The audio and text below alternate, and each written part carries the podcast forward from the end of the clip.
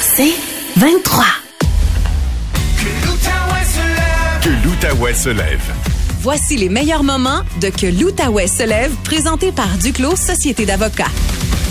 Il a fait ses devoirs, il a pris des cours, il a, il a œuvré dans le domaine du hockey toute sa vie. C'est pas, c'est pas quelque chose qu'il ne connaît pas, mais là, il devient patron, directeur général des Flyers de Philadelphie par intérim pour l'instant.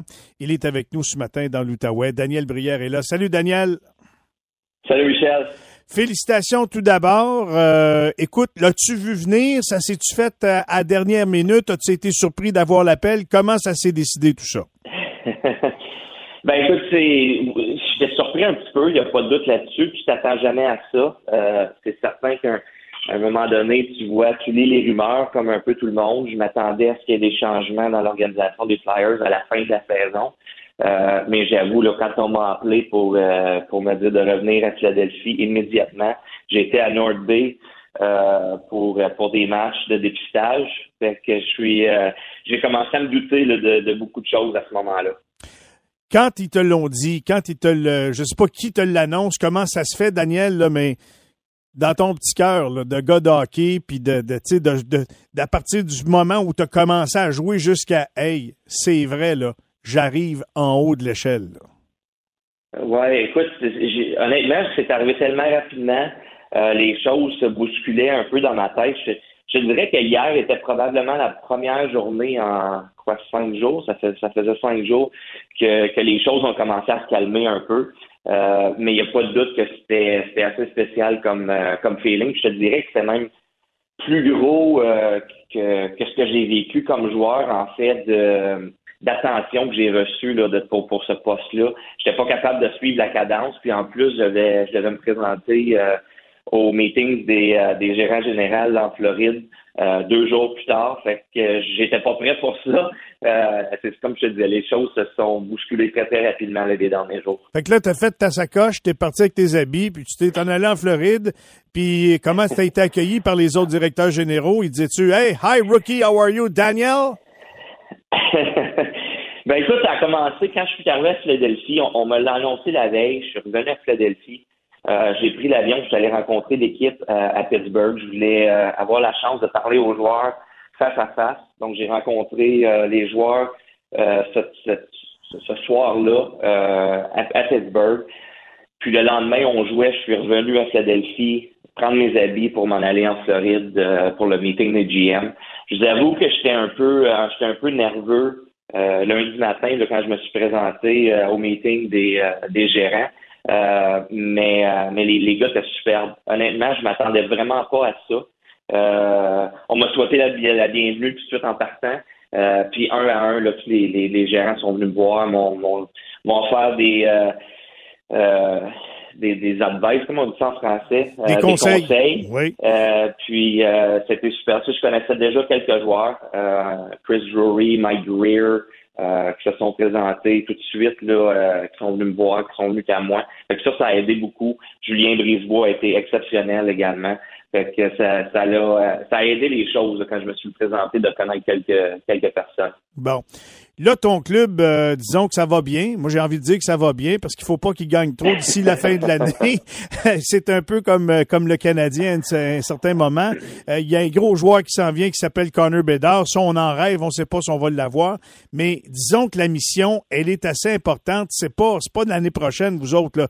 Ça va prendre une reconstruction. Puis ça, les GM d'habitude, les directeurs généraux, ont peur d'utiliser ces paroles-là. Oui, écoute, c'est c'est dans notre face, il n'y a pas de doute. Pour moi, ça fait une dizaine d'années que les Flyers euh, sont pris un peu dans le milieu de nulle part. C'est pas une bonne équipe, mais c'est pas une, une, super mauvaise équipe avant peut-être l'an dernier et cette année. Il faut sortir un peu là, de, de, tout ça. Euh, fait que pour moi, oui, c'est pour ça que j'ai pas peur d'utiliser le mot reconstruction. Euh, on n'a pas le choix de bâtir avec, avec des jeunes. On a quand même de bons vétérans aussi. Euh, mais, mais la clé pour nous autres dans le futur, ça va être les jeunes.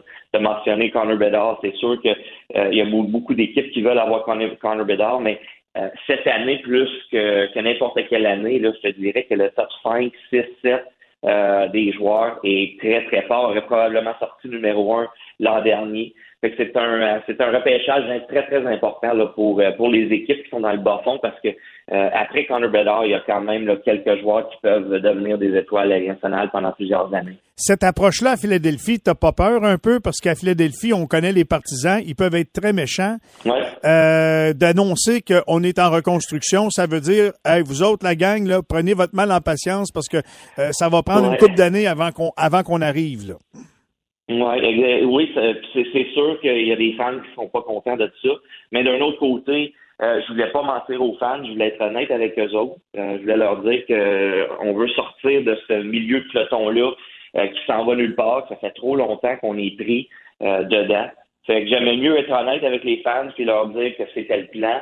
Euh, puis j'espère qu'ils vont euh, qu'ils vont être patients pour les peut-être deux trois prochaines années, euh, puis pour pouvoir commencer à revenir en force. je regarde, vous l'avez vu à Ottawa avec les sénateurs, ça a été il y a eu quelques saisons difficiles, mais là on commence à voir les, les, ces jeunes là, ces étoiles là se développer, puis ça, ça augure bien pour le futur des sénateurs. Mais c'est un peu dans cette, même vision là, là que j'aimerais aller avec avec les Flyers être directeur général, ça nécessite des connaissances de toutes les équipes, de toutes les filiales. Ça nécessite que tu embauches du monde autour de toi comme entraîneur, chef, comme directeur euh, du recrutement, etc., etc. L'équipe qui est en place, c'est-tu l'équipe de Daniel Brière ou il risque d'y avoir beaucoup de changements, Daniel? Il y a plusieurs départements, euh, il n'y a pas de doute là-dessus. C'est un peu ce que j'ai appris là, les, euh, les dernières années, comment fonctionne tout ça. Euh, c'est la clé, c'est d'être capable de, de, de, faire travailler ensemble tous ces départements-là. Euh, il n'y a pas de doute qu'il va y avoir des changements. Il y a des, des personnes qui, qui, vont changer de département aussi. Euh, il va y avoir de nouvelles personnes qui vont s'intégrer à notre groupe. Euh, je te dirais que c'est juste le début là, dans notre cas. Les, les, changements qui sont qui sont arrivés cette semaine, il va en avoir plusieurs autres. Hey, toi, avec tous les contacts que tu as, Daniel, il doit y avoir du monde qui disent, qui t'appelle, qui te texte. Je sais pas combien de messages texto tu as reçu. Tu comptais ça?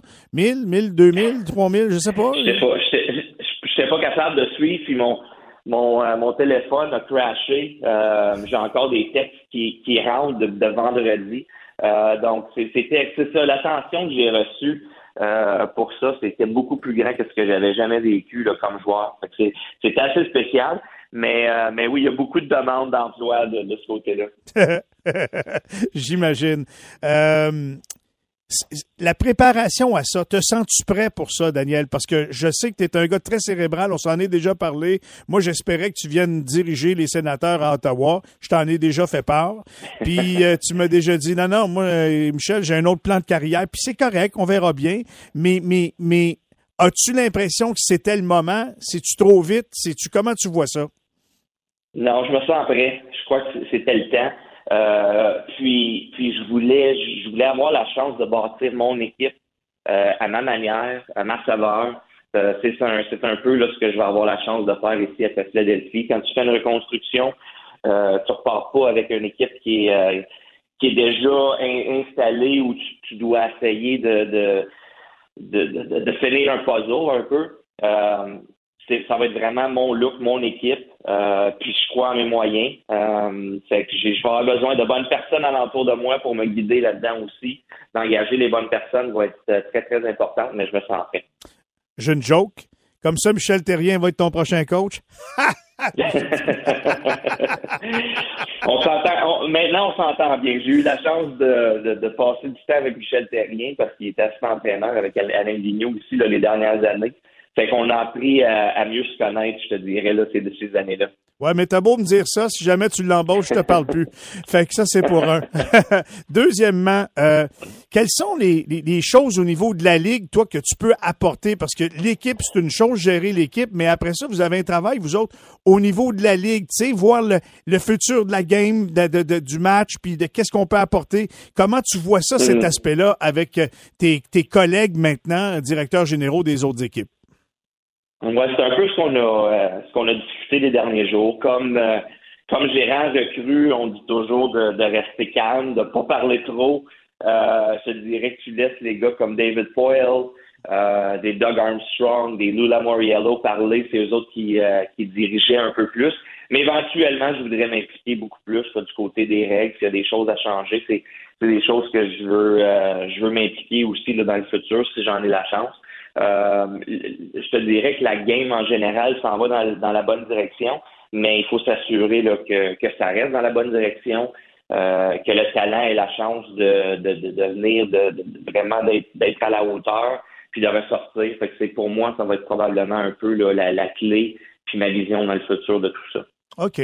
Euh, combien de temps tu donnes à une reconstruction de nos jours dans la Ligue nationale, Daniel? Combien de temps ça prend? Parce qu'avant, ça prenait longtemps, longtemps, longtemps. Là, maintenant, on a eu des exemples d'équipes qui ont été capables, dans un laps de temps assez court, de se revirer de bord. Combien de temps tu donnes avant qu'on voit quelque chose à Philadelphie bouger, là? Ben, écoute, il n'y a pas de doute que les, deux prochaines années vont être difficiles. Euh, puis par la suite, j'aimerais commencer à avoir de l'amélioration. Euh, mais encore là, ça va dépendre du développement des joueurs. Euh, pour moi, notre, notre département de développement des joueurs va être extrêmement important. Euh, mais c'est pas comme si on partait de zéro non plus. Euh, L'an dernier, on a eu la chance de ramasser un très très bon joueur en Cutter Gauthier. Euh, quand est-ce qu'il va, va être prêt à jouer dans l'année nationale? Ça va peut-être être, l'année prochaine, ça va peut-être l'année, l'année suivante. Euh, donc, je te dirais que les deux, peut-être trois prochaines années vont être difficiles, mais par la suite, on veut commencer à avoir des changements. D'ici la, saison 5-6, on devrait être une équipe compétitive, je te dirais. Bon. Ça veut dire que toi, l'intérim, là, euh, c'est pour le moment, mais tu sais très bien que tu vas être là pour plusieurs années. années. Tu n'aurais pas accepté juste de finir la saison pour le fun de le faire. Toi, là, on va, on va annoncer éventuellement que tu es le gérant pour le vrai. C'est ça que je comprends. Ben écoute, il n'y a, jamais de garantie. Euh, les choses peuvent changer, euh, mais moi je m'en vais avec ça. Euh, c'est comme c'est un peu ça qui m'a laissé qu'on m'a laissé croire. Fait que j'ai, j'ai le, le feu vert pour, pour faire bâtir mon équipe de la façon dont je veux. je crois que c'est juste une question de temps avant que le, le, mot intérim sorte du, du, titre. Mais comme je disais, il n'y a jamais de il y a jamais de garantie. je dois travailler puis essayer de bâtir de la façon dont, dont moi j'y crois. Hmm. Daniel, on va te souhaiter la meilleure des chances, mais avant de te quitter, tu, me vois venir probablement. Il y a bien des, auditeurs, des, des, gens qui ont vu sur les médias sociaux des images de ton garçon dans les dernières journées. Mm-hmm. Puis au-delà d'être un directeur général, tu es aussi un père de famille. Euh, je suis convaincu que tu n'as pas trouvé ça bien, bien drôle, ce que tu as vu euh, sur les médias sociaux euh, au cours des dernières heures. Non, il n'y a pas de doute que ça a été ça a été un choc de voir ça. C'est pas c'est pas les valeurs de, famille qu'on essaie d'instaurer à, nos enfants. Euh, malheureusement, Carson a fait, euh, fait une erreur de ce côté-là. Euh, mais il va devoir il va apprendre. c'est certain qu'on va avoir des discussions de ce côté-là. Puis il va accepter les responsabilités qui viennent avec ça. mais on n'est pas on n'est pas très très fiers de, de ce qu'il a fait. En tout cas, il y a une chose que je suis sûr. Si ton père était là, si ta mère était là aujourd'hui, Oh pour, les avoir bien connus, un, euh, ils seraient très fiers de leur garçon. Puis ça, je tiens à te le dire, mon vieux. Gatineau, tous les gens qui te connaissent, qui t'ont côtoyé dans le hockey mineur. on savait que tu étais bon au hockey, puis on t'a vu aller. Mais là, aujourd'hui, d'avoir atteint cet échelon-là, euh, beaucoup de réactions, beaucoup de commentaires, Daniel. Félicitations, bravo. Euh, comme quoi, après une carrière de joueur de hockey, on n'est pas obligé de s'asseoir puis de juste euh, dépenser notre argent puis profiter de la vie. Tu vas encore travailler, tu as encore ça dans toi. C'est là que ça prouve que tu es un passionné. Bravo, Dan. Lâche pas. Ben, merci beaucoup. Merci à toi, à tous les auditeurs qui, euh, qui croient en moi, qui envoient des, messages positifs. C'est très, très apprécié. Euh, je suis encore un petit gars de Gatineau, puis je viens passer, euh, je viens toujours passer du temps à Gatineau. Euh, c'est, le fun d'entendre ça. Merci beaucoup.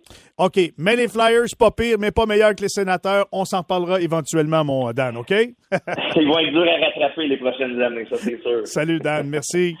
À bientôt. Daniel Brière, directeur général, je le dirai même pas par intérim, ça vaut pas la peine, directeur général des Flyers de Philadelphie.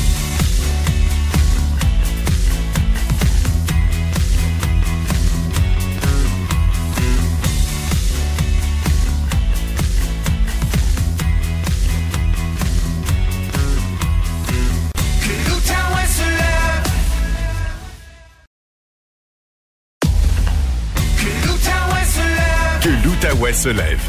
Voici les meilleurs moments de Que l'Outaouais se lève, présenté par Duclos Société d'avocats. On va fêter l'anniversaire, pas de Marc Hamilton ce matin, c'est demain. Mais on va fêter l'anniversaire de la COVID-19. Salut mon Marc! Hey, comment ça va, Michel? Hey, je te fais un gros câlin à distance. Bon anniversaire en avance pour demain, sans faute.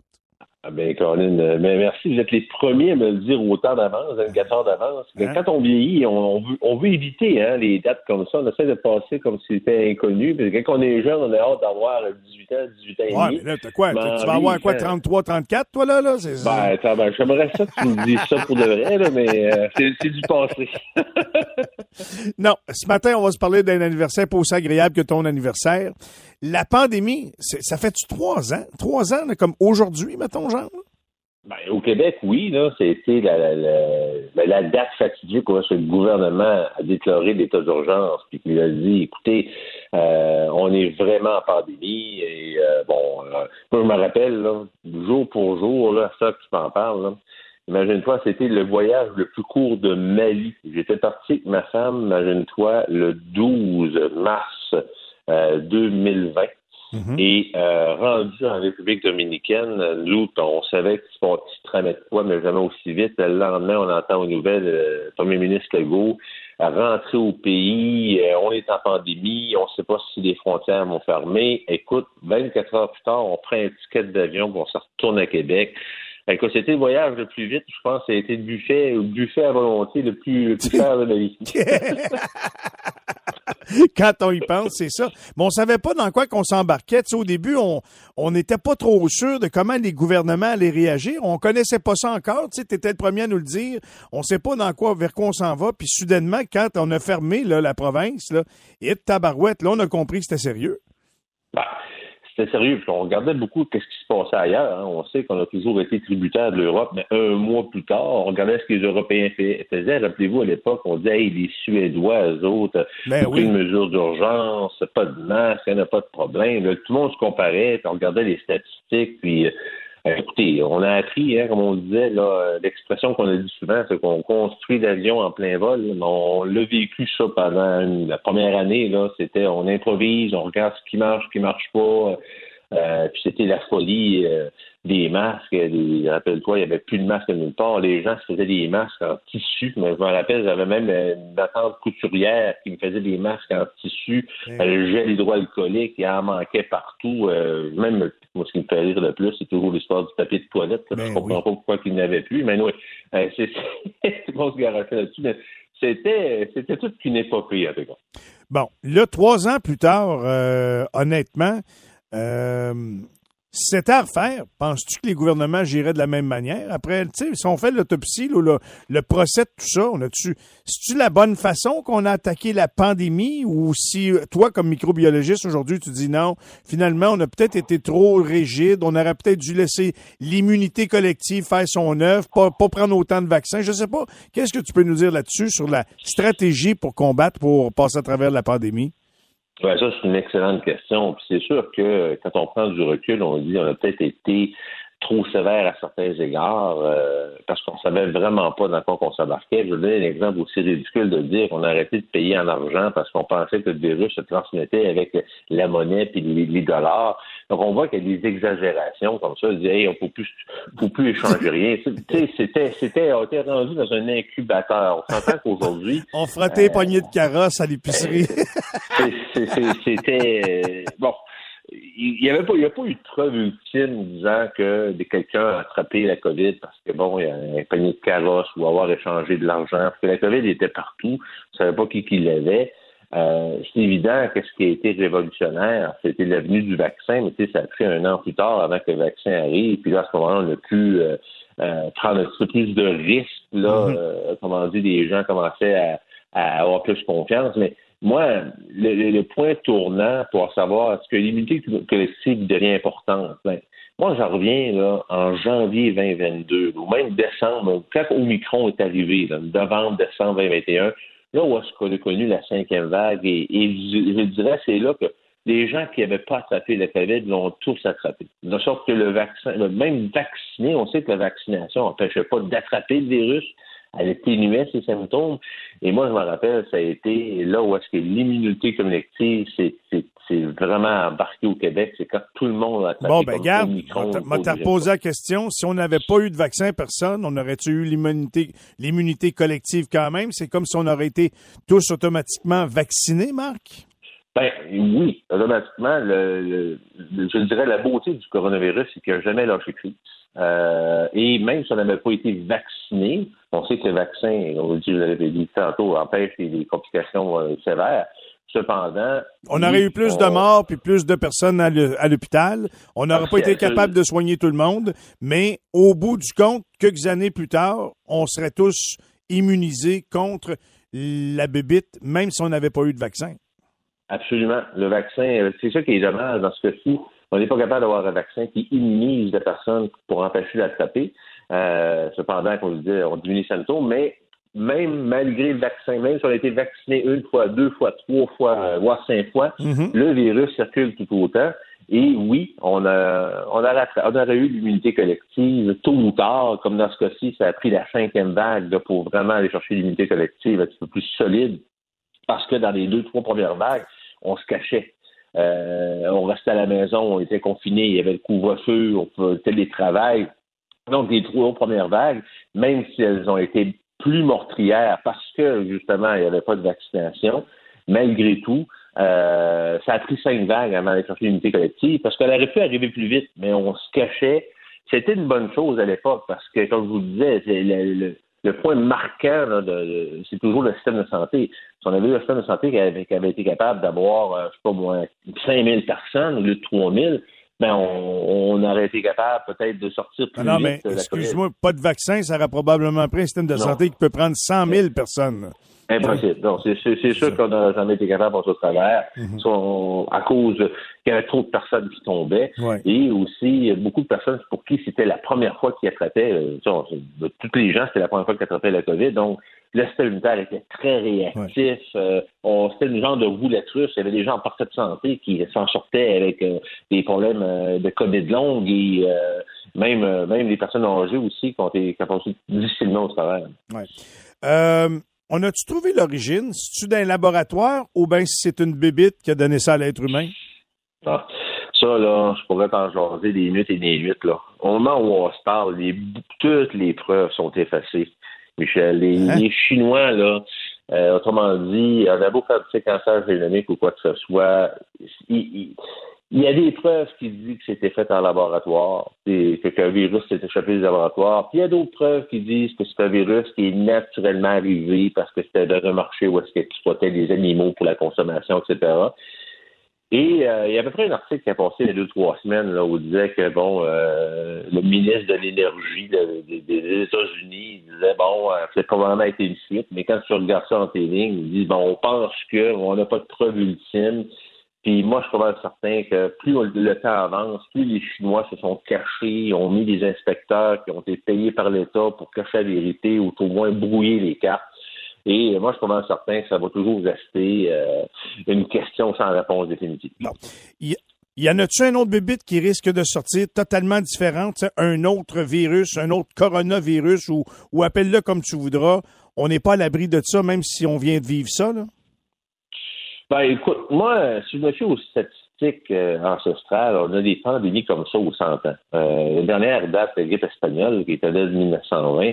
Euh, oui, on est toujours à risque, peut-être encore plus aujourd'hui qu'autrefois, parce que bon, euh, les virus ont tendance à se muter plus facilement. Il y a beaucoup plus de population. On fait la déforestation, on est en contact plus souvent avec les animaux. Le, changement climatique amène un changement de, de, tout ce qui est microbiome aérien, microbien. Euh, oui, on est plus à risque, mais à savoir, est-ce que mhm. est-ce que ça, nous guette à court, court terme? Ben là, moi, euh, je partirais pas de rumeur, je pense pas. Là. Euh, je pense que c'est des choses qui, oui, on n'est pas à l'abri, mais à savoir, ça va arriver avec les années, j'en doute. La COVID longue, 15% du monde l'aurait. On fait quoi avec ça? Il va-tu trouver un médicament, un traitement? Y a-tu quelque chose à faire? Ben écoute, tu as absolument raison. Hein. 15% même si tu étais vacciné, là, euh, il y a des chances que tu puisses développer une COVID longue. Et ça, c'est ça depuis le début. Puis, présentement, Michel, il n'y a pas de vaccin, il n'y a pas de traitement, de pilule qui traite explicitement la COVID longue.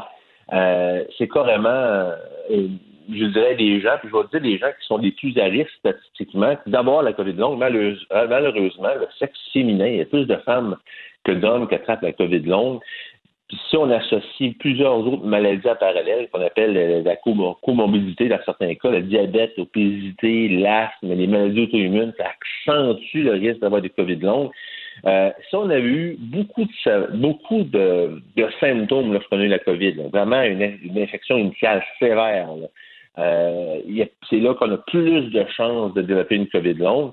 Puis, euh, ceux qui, où, je dirais qu'il y a plus de, de, de, euh, de, gens qui ont développé une COVID longue avant la vaccination. Donc, ceux qui ont attrapé la COVID longue lors de, de, de, je sais pas en 2020 ou en 2021 avant d'être vaccinés, ceux-là, la COVID longue est plus sévère. Donc, euh, comment on définit la COVID longue? La COVID longue, c'est qu'il faut rester avec des symptômes. Puis il y a plusieurs symptômes hein, qui peuvent. Euh, c'est souvent de l'essoufflement, un genre de brouillard cérébral, genre on perd des idées, on est comme un peu flou dans notre tête. Euh, l'effort physique, il y a des gens aussi qui sont pas capables de garder un effort physique soutenu, sont plus sont plus fatigués. Euh, bon, on disait tantôt, le, beaucoup de difficultés réfléchir, se concentrer, mais il y a plus de 200 symptômes. Mais ceux-là que je viens de te dire, c'est les plus usuels. Mm. Mais comment on définit la COVID longue? Il faut avoir ces symptômes-là pour un minimum de 12 semaines ou 3 mois. Autrement dit, euh, avant 12 semaines que tu as attrapé la COVID, tu as des symptômes comme ça, ils vont dire, ben, ça n'est pas encore la COVID longue, faut attendre un petit peu, ça peut partir.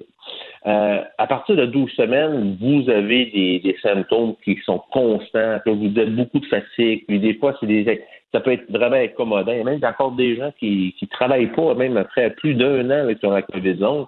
Et euh, présentement, le gouvernement a mis sur pied 28 cliniques euh, spécialisées en COVID longue, qui, il y en a une ou plusieurs, notamment dans la région du Québec qu'on est, pour traiter spécifiquement. Puis quand on dit traiter, ça ne veut pas dire donner des pilules. Ça veut dire, bon, vous avez de la fatigue, bon, on va essayer de traiter la fatigue. Il y a des gens qui vont faire de la physiothérapie, de l'ergothérapie. Il y a des gens qui vont prendre euh, des, traitements pour favoriser la mémoire, diminuer les symptômes, mais pas nécessairement les guérir définitifs.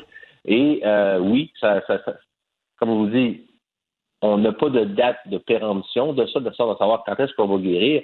Mais effectivement, les symptômes tendent à diminuer dans le temps. Il y en a que ça va durer deux, trois, quatre, cinq, six mois. Il y en a que ça fait encore la COVID longue depuis le début. Donc, c'est bien embêtant. Mais c'est quand même 15 de la population qui l'ont développé avec le temps. Marc, très intéressant. Merci de nous avoir si mal, ben, si bien rafraîchi la mémoire sur une si mauvaise situation. Mais je te souhaite quand même un bon anniversaire. Puis c'est sûr qu'on va se reparler en cours de route. Merci beaucoup, mon vieux. Avec grand plaisir, Michel. À la prochaine. Marc Hamilton, microbiologiste. Il est euh, résident du groupe Eurofin Environex, puis aussi de l'Association des microbiologistes du Québec.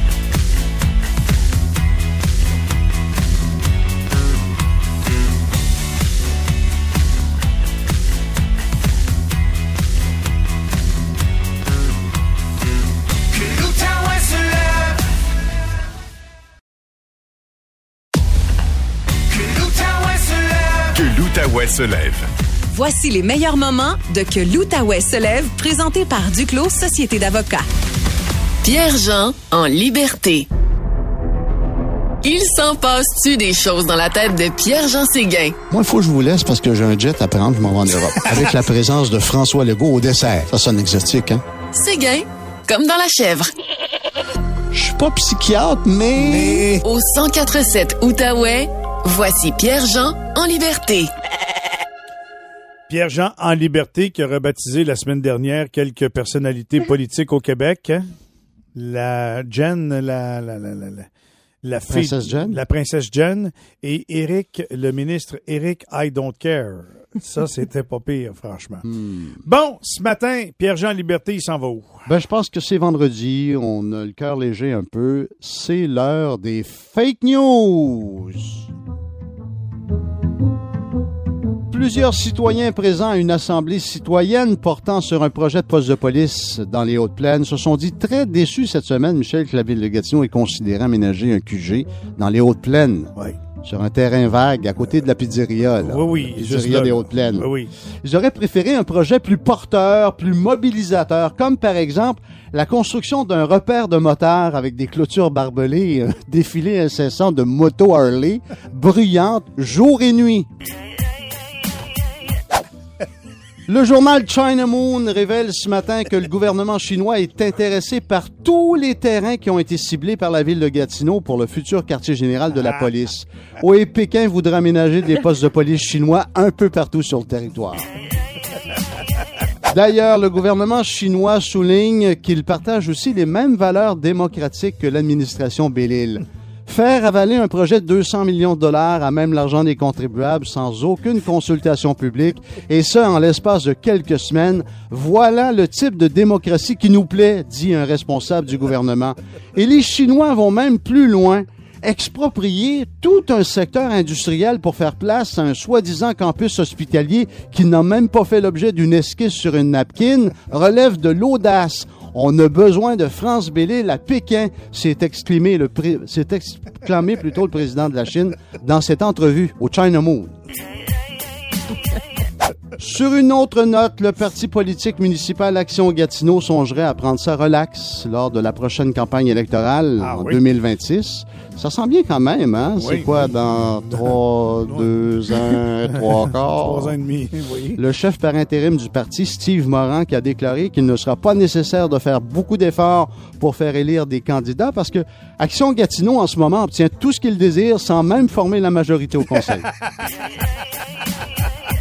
La préfète de la MRC de la vallée de la Gatineau, Chantal Lamarche, attend toujours des réponses et des engagements de la ministre des Transports, Geneviève Guilbeault, en ce qui a trait aux enjeux de sécurité sur la route 105. On sait que Mme Lamarche avait fait le test du transport dans une ambulance Oui. pour démontrer que l'état de la chaussée sur la 105 était inacceptable. Je me fais énormément brasser. Je revole sur un bord sur l'autre. Je suis tout attaché, là. Cette fois, Madame Lamarche s'est jointe à l'organisation Jackass.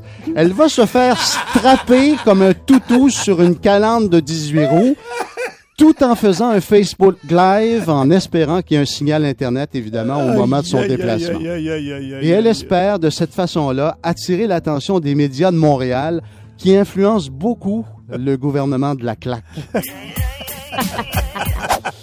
Par ailleurs, pendant que des villes font des pieds et des mains pour se doter de sièges sociaux prestigieux et créateurs d'emplois, la préfète Lamarche, elle, se contenterait d'une succursale de la SQDC à Gracefield. Nous aussi, on aime ça se geler la face en faisant fructifier l'économie du Québec, a-t-elle répondu sèchement aux questions d'un journaliste local en lui botchant son joint sur le front. Le ministre de la Santé du Québec, Christian Dubé, semble jaloux que tous les feux de la rampe soient tournés vers deux de ses collègues ministres dans la foulée du cafouillage du système informatique à la SAC. Au lieu de faire du bing bang comme il a été fait à la SAQ. Ouais. Bon, premièrement, il faudrait dire à Christian Dubé que c'est pas la SAQ, mais la SAC. Il est encore tout mêlé. Deuxièmement, en termes de bing bang, le ministre Dubé est dur à battre. Il y a encore des patients qui meurent à l'urgence sans avoir vu un médecin. Les listes d'attente continuent de s'allonger pour les chirurgies et ponctuellement, des bris de service sont rapportés ici et là. Bing bang. Bing bang, rentre dedans, tant pis pour l'imprudent. Bing bang, bien visé, c'est le temps de s'amuser. Tu t'en souviens de celle-là, hein? Ben, certain que je Hey, cette ritournelle-là est connue, là, depuis 1950. Et le ministre Bing Bang propose, lui, des changements technologiques au compte-goutte dans son ministère. On pourrait même appeler ça le supplice de la goutte. Nous, l'approche qu'on va prendre, et on fait ça pendant 12 à 18 mois, puis là, on sort tous les problèmes de ça. Le ministre Dubé se fait quand même rassurant. Les fax dans le système de la santé sont là pour rester, a-t-il dit, tant qu'il y aura des pièces de rechange. Drôle d'affaire à Gatineau, un client du Maxi qui a porté plainte contre la chaîne de supermarché pour une soi-disant affaire de cruauté animale. Le client a acheté un petit poulet grillé dans un comptoir chaud au Maxi. Le poulet était tellement petit que le client a des raisons de croire que le volatile était mort de faim avant d'avoir été embroché. Il y a une autopsie qui va être pratiquée sur une aile et une cuisse de poulet parce que le reste, il l'a mangé, il était lui-même affamé. La nouvelle présidente de la FTQ, Magali Picard, qui est une citoyenne de Cantley, la nouvelle coqueluche des médias à Montréal, une femme de tête, excellente communicatrice. On la voit en entrevue sur toutes les tribunes pour défendre ses positions syndicales. Et d'ailleurs, on devrait la voir bientôt en train de faire des câlins et des high-fives à l'émission En direct de l'univers, Le Tricheur, Les Anges de la Rénovation et La Voix. Parlant de l'émission de La Voix, la chanteuse Marjo, fière de ses 50 ans de carrière, songe maintenant à se prendre un coach à l'émission La Voix, alors que tout le monde semble se demander ce qu'elle fait là. Et François Legault réitère une fois plus sa confiance en l'endroit de Mathieu Lacombe, le député de Papineau, qu'on voit de moins en moins en Outaouais. C'est aussi le ministre responsable de la Culture et des Communications, le ministre responsable de la Jeunesse, le ministre responsable de la région d'Outaouais et de l'Abitibi-Témiscamingue. Maintenant, le premier ministre Legault a l'intention de lui accorder de nouvelles responsabilités additionnelles, notamment ministre des lourdeurs administratives, ministre des chauffeurs de limousine et ministre responsable de Terre-Neuve et Labrador. François Legault aurait décidé d'accorder de nouvelles responsabilités à Mathieu, à Mathieu Lacombe pour le punir après avoir constaté qu'il avait eu le temps de publier 115 vidéos sur TikTok avant que l'application ne soit bannie par la claque. Voilà, ça fait le tour, c'était les fake news. C'est pas possible. Bon vendredi. Aïe, aïe. Merci beaucoup, mon ami Pierre-Jacques. Tania, qu'est-ce qu'on a dans les médias sociaux ce matin? Michel, tu te souviendras sûrement que durant la pandémie, dans mes médias sociaux, j'ai souvent parlé de Mathieu Nadeau-Vallée, que vous reconnaîtrez probablement mieux sous le nom de Docteur TikTok. Ben oui, tu m'en parlais constamment. Vraiment, parce que lui, c'est un médecin résident. En fait, lui, à la base, il a un doctorat en pharmacologie, fait maintenant sa résidence en médecine, en plus d'une maîtrise en épidémiologie. Juste ça. Lui, Euh, si je me souviens bien, il s'amusait à détruire les pseudo-thèses là, des, Ouais. des, des, des, euh, des gens qui croyaient toutes sortes d'affaires là, Mais- qui, euh, contre la vaccination. Lui, s'était donné comme mission de contrer la désinformation sur la COVID, sur fait. les vaccins, sur l'application TikTok. Alors, pour essayer de peut-être rejoindre les jeunes, mais aussi les moins jeunes, et il le faisait sincèrement à merveille. Il reprenait les vidéos qui circulaient sur le web, Ouais. qui donnaient de la mauvaise info en rétablissant les faits, et il compte maintenant plus de 100 000 euh, abonnés sur TikTok. Les gens le suivent principalement sur TikTok, mais il est aussi actif. Moi, je le suis entre autres sur Twitter. Plus de 1,6 million euh, de mentions j'aime sur Hey. ses vidéos et il partageait souvent des, des, des, des témoignages de gens qui disaient merci tu m'as fait réaliser ci ça ça. Puis lui il dit ben moi c'est ça ma mission. Avec mes connaissances j'ai envie de vous faire euh, connaître puis ou rétablir les faits de, de ce que vous entendez. C'est peut-être pas nécessairement la vérité. Et je parle au passé parce que hier il a annoncé qu'il doit malheureusement quitter TikTok après avoir reçu un courriel lui demandant de désinstaller l'application. Voici ce qu'il avait à dire dans sa vidéo d'au revoir partagée hier Les médecins qui travaillent dans plusieurs hôpitaux au Québec ont reçu un courriel les demandant de désinstaller l'application TikTok sur leur téléphone personnel. C'est une question de cybersécurité. Effectivement, on craint que l'application ait accès à plusieurs choses dans notre téléphone, incluant nos courriels et probablement à des données qui sont confidentielles. Quand j'ai mis en ligne mon premier TikTok, je m'attendais pas du tout à me faire connaître. J'ai commencé à faire mes capsules parce que je voyais beaucoup trop de fausses informations qui circulaient sur ma For You page et ça concernait la santé des gens. Et c'était presque pire quand j'ouvrais la section commentaires pour voir qu'il y avait personne qui défendait la science. Ensemble, on a combattu les fausses informations qui circulaient sur l'application et on a réussi à rétablir les faits. Vous avez été près d'une centaine de milliers à vous abonner à moi et des millions à repartager mes vidéos et ça, je vous en remercie du fond du cœur. J'aurais jamais pu y arriver sans vous. C'est triste que les médecins doivent quitter l'application parce que ça laisse champ libre à la désinformation. J'espère à travers mes vidéos vous avoir aidé à développer un esprit critique devant les informations qui circulent sur les réseaux sociaux. Il dénonce, euh, entre autres, puis je trouve ça intéressant ce qu'il dit à la fin. Euh, il dit qu'en en excluant les professionnels de la santé, ça va laisser le champ libre peut-être à la désinformation sur, euh, C'est ça qui sur. TikTok. Alors lui, ça l'inquiète.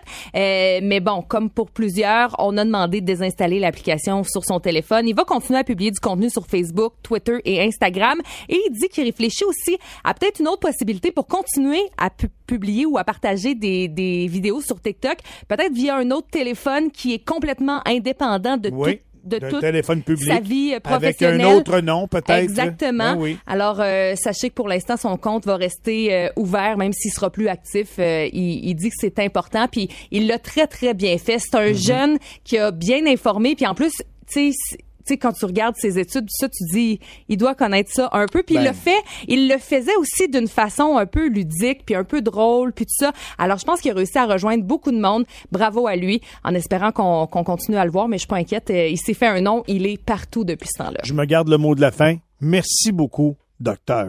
Parce qu'on en avait besoin de temps en temps de remettre du monde qui avait toutes sortes de croyances à leur place. La rose. As-tu trouvé quelque chose de positif, le fun, gentil, drôle sur les médias sociaux? Ouais, assez le fun. Bon, Moi, euh, longtemps, Michel, j'ai été passionnée des records Guinness. Quand j'étais plus jeune, j'avais le livre à chaque année. As-tu déjà ambitionné d'en battre un? Euh, ben, ben, j'y ai pensé, mais Ouais. je saurais, je sais pas lequel. Je sais pas lequel. j'en aurais un. Ah ouais, quoi? Ouais, ben, dans le temps. là. OK. Moi, c'est le nombre de coups avec les petites balles acquis sur les genoux. Oh. J'ai déjà fait 610. ouais. Hey, c'est beaucoup, hein? Mais c'est même pas un record Guinness. Ah ouais, hein? non, je pense que le gars a joué trois jours, lui. Ça n'a pas de bon sens. Ouais. Sincèrement, tu sais, des records Guinness, il y en a des plus intéressants que d'autres, Bon. certains plus originaux aussi que d'autres, mais il y en a un qui fait le buzz sur le web présentement. Toi, Michel, est-ce que tu es déjà allé à Disney? Euh, oui, une fois. Ben, Mhm. Disney, euh, Disney à Californie. Ah, Oui. celui à Anaheim. Oui, tout à oh, fait. OK, bon, Ouais. ben, tu vas peut-être bien t'entendre avec l'Américain Jeff Ritz. Lui, il est allé euh, plus d'une fois. Il a reçu le record Guinness en raison de sa passion pour Disney parce que lui, il s'est rendu quotidiennement durant plus de huit ans dans le parc de Disneyland à Anaheim, à Anaheim en Californie. Oui, ouais. De 2012 à mars 2020, il y est allé tous les jours. Tous les jours pendant plus de huit ans. Qu'est-ce qui l'a freiné? La pandémie. Le parc a été Il fermé. travaillait là, quoi? Non. Il y allait pour le plaisir. C'est un homme d'âge âgé maintenant de 50 ans et il vient tout juste de décrocher le record. Il a reçu le certificat et tout ça en obtenant le titre de l'homme qui s'est rendu le plus grand nombre de jours d'affilée dans un parc Disneyland. Mhm. C'est 2995 jours, soit 8 ans. 3 mois et 13 jours. Il s'est- il s'était fort. lancé, ouais, il s'était lancé, lui, le défi en 2012 d'y aller tous les jours durant toute l'année parce que c'était une année bissextile. Alors, il dit, on va y aller 366 jours. Il avait reçu une passe annuelle de la famille et il était au chômage. Alors, il Ah. s'est dit, ben, pourquoi pas en profiter? Il se présente là-bas, il rit, il s'amuse, il se fait un câlin à Mickey Mouse, Ben il oui. passe une belle journée. Et euh, finalement, ben, euh, il a décidé de continuer. Il a réussi, euh, ben, ben, il, il s'est retrouvé un travail, mais finalement, ben, il s'est dit, ben, pourquoi pas, je vais y aller après mes heures de travail. Alors, tous les jours, après ses heures de travail, il se rendait à Disney. C'était à 25 minutes de sa maison. Et il y passait quelques heures avant de retrouver chez lui. avant de retourner chez lui. Euh, il y allait même quand il était malade. Euh, il dit qu'il y a deux événements qui ont fait que c'était un peu plus compliqué parce qu'il y a eu des, des décès dans sa famille. Alors, il est allé aux funérailles. Mais par la suite, ben, pour se changer les idées, pourquoi pas aller à Disney? Et semblerait-il que Ben c'est pas le seul fou hein, comme ça. Ah il y en a plusieurs. Il y avait un cercle d'amis de gens qui se réunissaient tous les jours à Disney. Et euh, je me disais, ben voyons donc, ça doit coûter. Ben, c'est ça, il paye-tu Ouais. l'entrée tous les jours ou ben non, euh, rendu... tu euh, peux acheter un, un laissez-passer annuel qui coûte à peu près ouais. 1400 dollars américains. Fait que lui, pour Alors, faire son, co- son comique, il se paye Ouais. 1400 pièces de Disney. ben avec tout ça là, Michel, il a maintenant un record Guinness et euh, sachez que depuis la pandémie, pff, il a perdu l'intérêt. Il va plus. Maintenant, il a dit qu'il y a une nouvelle euh, passion, c'est la plongée sous-marine. Je sais pas si c'est aussi intense, mais peut-être qu'il va battre un record de, de plongée euh, bientôt. Mais deux, sincèrement. C'est le fun, mais à m'emmener trop, c'est comme passé. En 2995 jours consécutifs aller son- à Disney. C'est c'est quoi son nom à lui? Jeff Ritz. Jeff Ritz. Ben, Jeff, merci beaucoup. Que l'Outaouais se lève avec Michel Langevin. En semaine, 5h30 au 1047 Outaouais. C'est 23.